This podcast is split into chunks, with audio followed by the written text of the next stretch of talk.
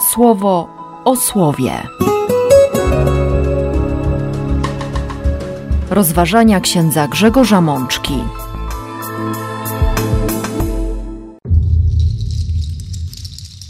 Dwudziesta dziewiąta niedziela zwykła, rok C. Z księgi wyjścia. W ten sposób ręce Mojżesza były podtrzymywane aż do zachodu słońca. Z Psalmu 121. Pan będzie cię strzegł przed wszelkim złem, będzie chronił twe życie. Z drugiego listu świętego Pawła do Tymoteusza. Ty natomiast trwaj w tym, czego się nauczyłeś i w czym okazałeś się godny zawierzenia. Z Ewangelii według świętego Łukasza. Czy Bóg nie weźmie w obronę swoich wybranych, którzy dniem i nocą wołają do Niego? Siostry i bracia, dobrze się spotkać przy słowie właśnie dziś, 22 dzień papieski, kiedy przypominamy sobie osobę świętego Jana Pawła II, człowieka o, o wielu talentach, człowieka, którego widzimy jako wzór w wielu przestrzeniach i perspektywach naszego życia, ale myślę, że, że przede wszystkim jest to człowiek, który na przestrzeni lat i jako młody chłopak, i potem jako student, i jako kleryk, i, i ksiądz, i biskup, kardynał, i, i wreszcie jako papież, pokazywał, co to znaczy szukać, budować i trwać w relacji z Bogiem. Uczył się modlitwy i uczył innych modlitwy. Pokazywał, co to znaczy spotkać Boga. A ponieważ dzisiejsza liturgia prowokuje nas do podjęcia właśnie tematu modlitwy, to wydaje się, że, że wstawiennictwo świętego Jana Pawła II pozwoli nam jeszcze lepiej, między literami, między słowami, odkryć Bożą obecność, troskliwą obecność naszego Pana i Boga. I do tego, choć przez chwilę, Was bardzo serdecznie zachęcam i zapraszam. Zajrzyjmy zatem do, do tych czterech tekstów, które jak ściany domu pozwalają nam na moment zatrzymać się, złapać oddech, popatrzeć na wszystko, na siebie, na, na tych, którzy są obok, na życie i na rzeczywistość Bożymi oczami. A słowo, które daje nam Bóg dziś we wspólnocie Kościoła, jest bardzo mocne i bardzo piękne. Najpierw wydarzenia opisane w 17 rozdziale Księgi Wyjścia. Oczywiście dobrze jest zajrzeć do wcześniejszych wersetów, do tego buntu narodu wybranego wobec Boga. Izrael w czasie swojej wędrówki zatrzymuje się w okolicy Refidim i zaczyna narzekać, bo lud był bardzo spragniony wody. Narzeka na Pana, narzeka na Mojżesza i Mojżesz zaczyna wołać do Boga. Co ja mam zrobić z tym ludem? Jeszcze trochę, a obrzucą mnie kamieniami. On się naprawdę boi o swoje życie. I wtedy Bóg daje konkretny rozkaz. Wyjdź przed ten lud, weź laskę, którą uderzyłeś Nil, stanę tam obok ciebie przy skale Chorebu. W tłumaczeniu z Septuaginty w Księdze Wyjścia znajdziemy polecenie uderzysz w tę skałę i wypłynie z niej woda. W paralelnym miejscu w Księdze Liczb przeczytamy, że Mojżesz miał się jedynie odezwać do skały, miał wydać rozkaz, a sam, jakby dla potwierdzenia słów i żeby Izrael widział jakiś znak, uderzył w tę skałę. I rzeczywiście wypłynęła woda. Miejsce buntu Izraelitów i miejsce jakiegoś niedowierzania ze strony Mojżesza staje się też miejscem walki bo chwilę później przychodzą potomkowie Amaleka, którzy zajmują tereny położone w północnej części Półwyspu Synajskiego i, i podejmują walkę z Izraelem. Z jednej strony opis walki, który dociera do naszych uszu, wydaje się być nieco bajkowy, kiedy Mojżesz ma wzniesione w górę ręce Izraelici mają przewagę, kiedy ręce ze zmęczenia zaczyna opuszczać, wróg bierze górę nad oddziałami, którymi kieruje Jozue. Wreszcie starszy brat Mojżesza Aaron i chór, który również jest tam na górze z Mojżeszem, kładą kamień, na którym Mojżesz siada, a sami chwytają ręce Mojżesza tak, by, by te były wzniesione ku górze, ku niebu. I w wersecie trzynastym przeczytamy: I przepędził Jozue Amaleka i wszystkich jego ludzi, rażąc ich ostrzem miecza. Czy modlitwa jednego człowieka może mieć aż taki wpływ na losy bitew? Myślę, że, że każdy z nas przekonał się już wielokrotnie o tym, jak bardzo potrzebna i pomocna jest modlitwa sióstr i braci, modlitwa Kościoła, modlitwa tych, których czasami uważamy za będących bliżej Boga. Tych, do których, aż chciałoby się tak powiedzieć, Pan Bóg ma słabość. Wydarzenie opisane w 17 rozdziale Księgi Wyjścia to nie tylko opis historycznego zdarzenia, jednej z wielu bitew, które Izrael musiał wygrać, żeby, żeby dotrzeć ostatecznie do ziemi obiecanej, ale to również obraz naszego serca. Ile rozmaitej walki jest w nas. Jak często biorą górę pragnienia, emocje, uczucia, myśli, pomysły, rozmaite idee, które nie mają z Bogiem nic wspólnego. To mogą być nie tylko nasze osobiste pomysły, to często są dobre rady, nieznoszące sprzeciwu ze strony naszych bliskich, naszych znajomych, tych, którzy roszczą sobie prawo, by pokierować naszym życiem, bo przecież ich pomysł będzie najlepszy. Jak bardzo potrzeba wtedy, i myślę, że każdy z nas już się o tym wielokrotnie przekonał, jak bardzo potrzeba wtedy obecności, czy nawet jakiegoś zdawkowego, rzekłoby się, zapewnienia, że że ktoś się modli. Ktoś się modli właśnie w tej sprawie, w Twojej sprawie. O Boże światło, o Bożą mądrość, o Boże natchnienia, o łaskę. Jak bardzo potrzebna jest y, nasza chwila modlitwy, bo przecież niebo jest cały czas otwarte. My możemy wyciągnąć ręce i, i być pewnymi tego, że Bóg słucha Oczywiście każdy z nas doskonale zdaje sobie sprawę z tego, że, że po pierwsze jesteśmy bardzo słabymi ludźmi i chcielibyśmy od razu widzieć efekty, skutki naszych spotkań z Bogiem. Albo może, niestety, tak też trzeba by powiedzieć, skutki tych naszych list albo całych ksiąg, skarg i zażaleń dotyczących naszego życia, naszych pomysłów które próbujemy przedstawić Bogu, a nawet zmanipulować Go, by, by zgodził się na to, co, co się pojawiło w naszych głowach. Wiemy dobrze, że modlitwa nie na tym polega. Że aby się modlić, potrzeba po pierwsze zatrzymania, po drugie pokory, to znaczy doświadczenia prawdy. Nawet jeśli ta prawda jest bardzo bolesna, nawet jeśli, jeśli wydaje się, że, że Bóg słysząc z naszych ust, jacy jesteśmy, nie będzie chciał mieć z nami nic wspólnego. Ale, ale nic bardziej mylnego. O ile takiej reakcji możemy spodziewać się po ludziach, o tyle pragnieniem Boga jest nasze istnienie, jest nasze życie, co więcej, jest nasze szczęście i to, i to na wieczność. Dlatego Mojżesz został sprowokowany przez Boga, by w czasie bitwy modlić się by wspierać Jozułego. Można by współczesnym językiem powiedzieć, by wspierać Jezusa. Tego człowieka, który po postawieniu namiotu spotkania będzie przebywał w tym namiocie cały czas, który będzie w nieustannej obecności Boga.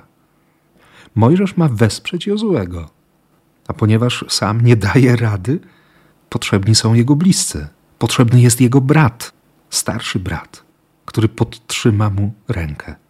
Potrzebny jest chór, który nie należy do rodziny, ale, ale też jest niezwykle pomocny. Warto dzisiaj rozejrzeć się w czasie Eucharystii, tak ukradkiem oczywiście, i zobaczyć tych, których mamy obok siebie, znajomych i nieznajomych, i uświadomić sobie, że, że Bóg naprawdę nieprzypadkowo postawił nas w tej Eucharystii, w której uczestniczymy, i to On naprawdę konkretnie prowokuje nas, motywuje i uruchamia do tego, byśmy modlili się za siebie nawzajem i byśmy sobie nawzajem tą modlitwą pomogli. Skutkiem tamtego wydarzenia, tamtej bitwy była nie tylko wygrana Izraela. Mojżesz zbudował tam ołtarz na cześć Pana i nazwał go Pan moją ucieczką, wyraźnie zaznaczając, kto jest głównym i pierwszym zwycięzcą w każdej bitwie o nasze życie, o nasze być albo nie być. I pewnie dlatego liturgiści ułożyli nam w lekcjonarzu komentarz do, do tego czytania w formie Psalmu 121. Podnoszę swe oczy ku górom. Skąd może mi przybyć ocalenie? Mój ratunek w Panu. Pan chce Cię strzec. Pan Twą osłoną przy Twej prawicy. Pan będzie Cię strzegł przed wszelkim złem. Będzie chronił Twe życie. Pan będzie Cię osłaniał w czasie Twoich wyjść i powrotów i teraz, i na zawsze. Czy potrzeba jakiegoś komentarza? Potrzeba modlitwy o wiarę. O wiarę, że niebo jest otwarte i że, jak to powiedział jeden z teologów, nie doświadczamy wysłuchania naszej modlitwy tylko dlatego, że zbyt mało czasu na nią poświęcamy. I nie chodzi teraz o to, żebyśmy godzinami przesiadywali w kościele albo, albo gdzieś w swoim miejscu modlitwy w domu. Choć zwiększenie częstotliwości lub czasu modlitwy na pewno przydałoby się każdemu z nas.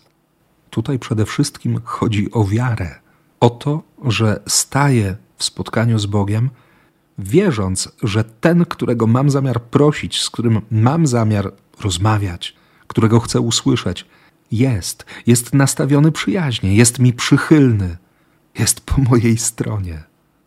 Doświadczenie miłości, przekonanie o przyjaźni Bożej, pewność obecności naprawdę zmienia, zmienia wszystko w modlitwie. To już nie czas obowiązkowy, to czas wytęskniony. A ponieważ, jak przeczytamy w innym psalmie, jeden dzień u Pana jest jak tysiąc lat, a tysiąc lat jak jeden dzień, to ta Boża miara czasu może być bardzo różna od naszej. I dlatego kolejną konieczną składową naszej modlitwy jest cierpliwość.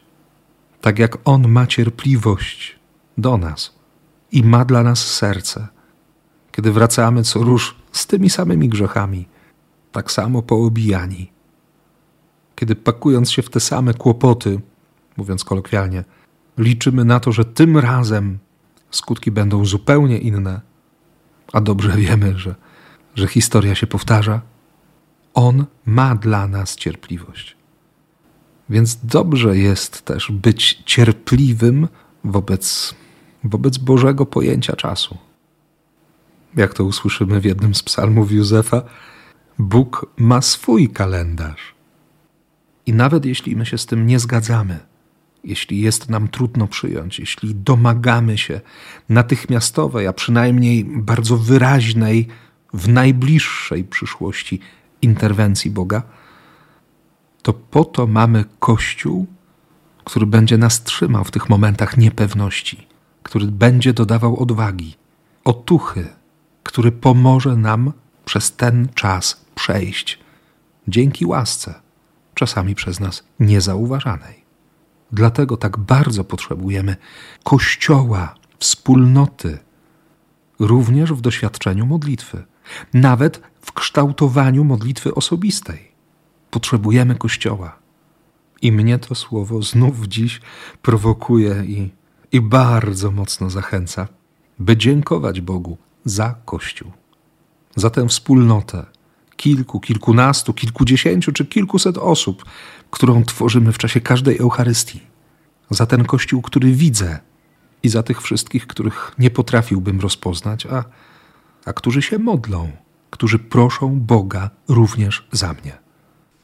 Dlatego ucieszyło mnie też to kolejne czytanie Ostatnie wersy trzeciego i pierwsze dwa czwartego rozdziału z drugiego listu świętego Pawła do Tymoteusza.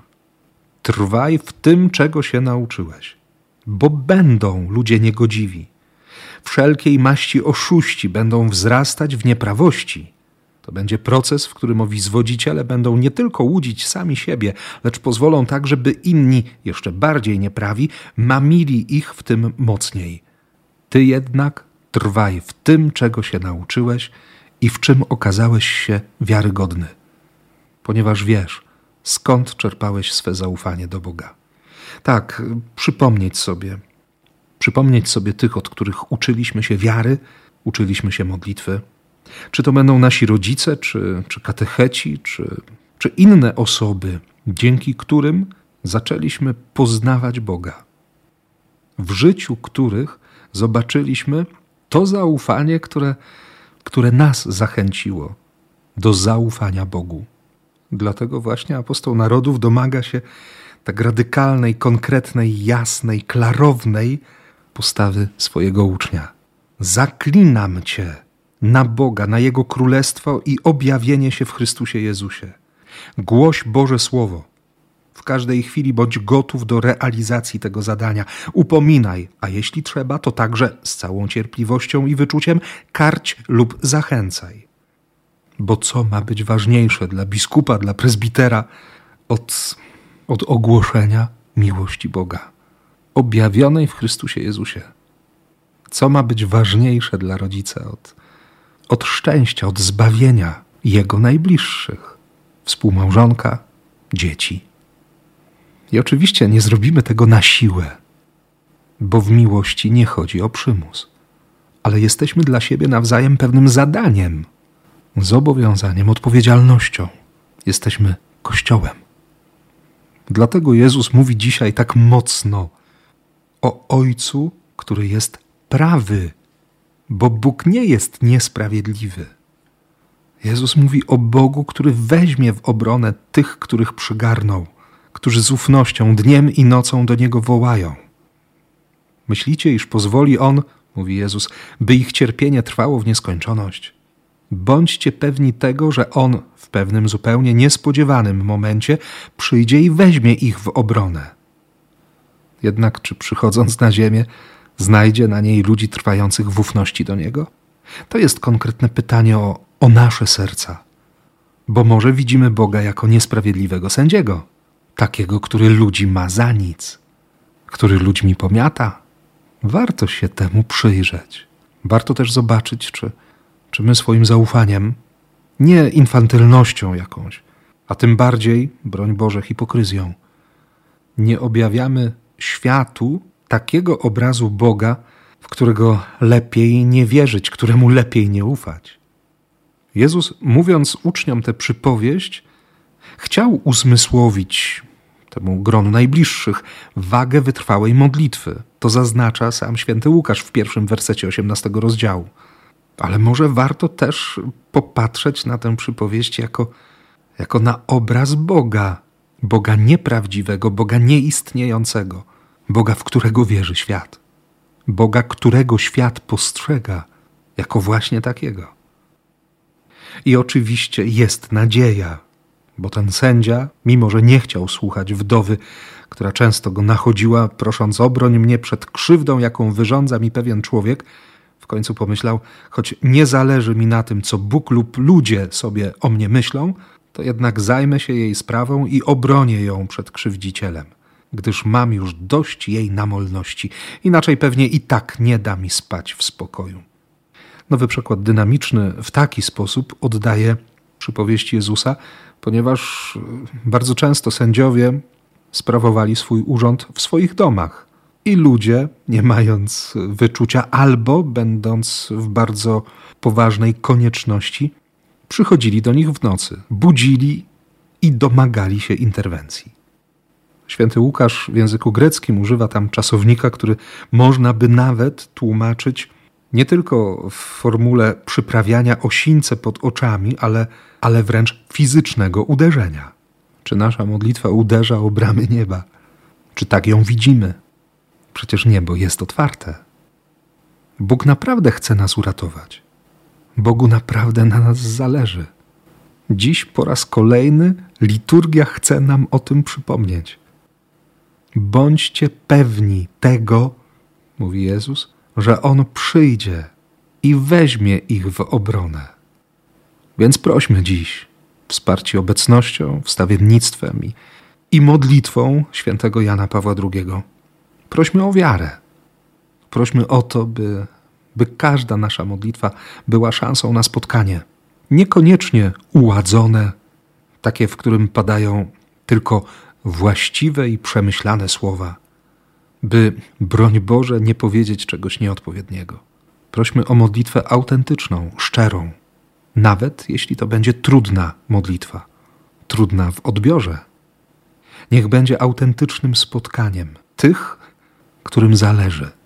Zależy na szczęściu, zależy na niebie. Tego Wam życzę i, i o to też będę się i dziś, i jutro modlił. I niech tak się stanie. Amen. Słowo o słowie.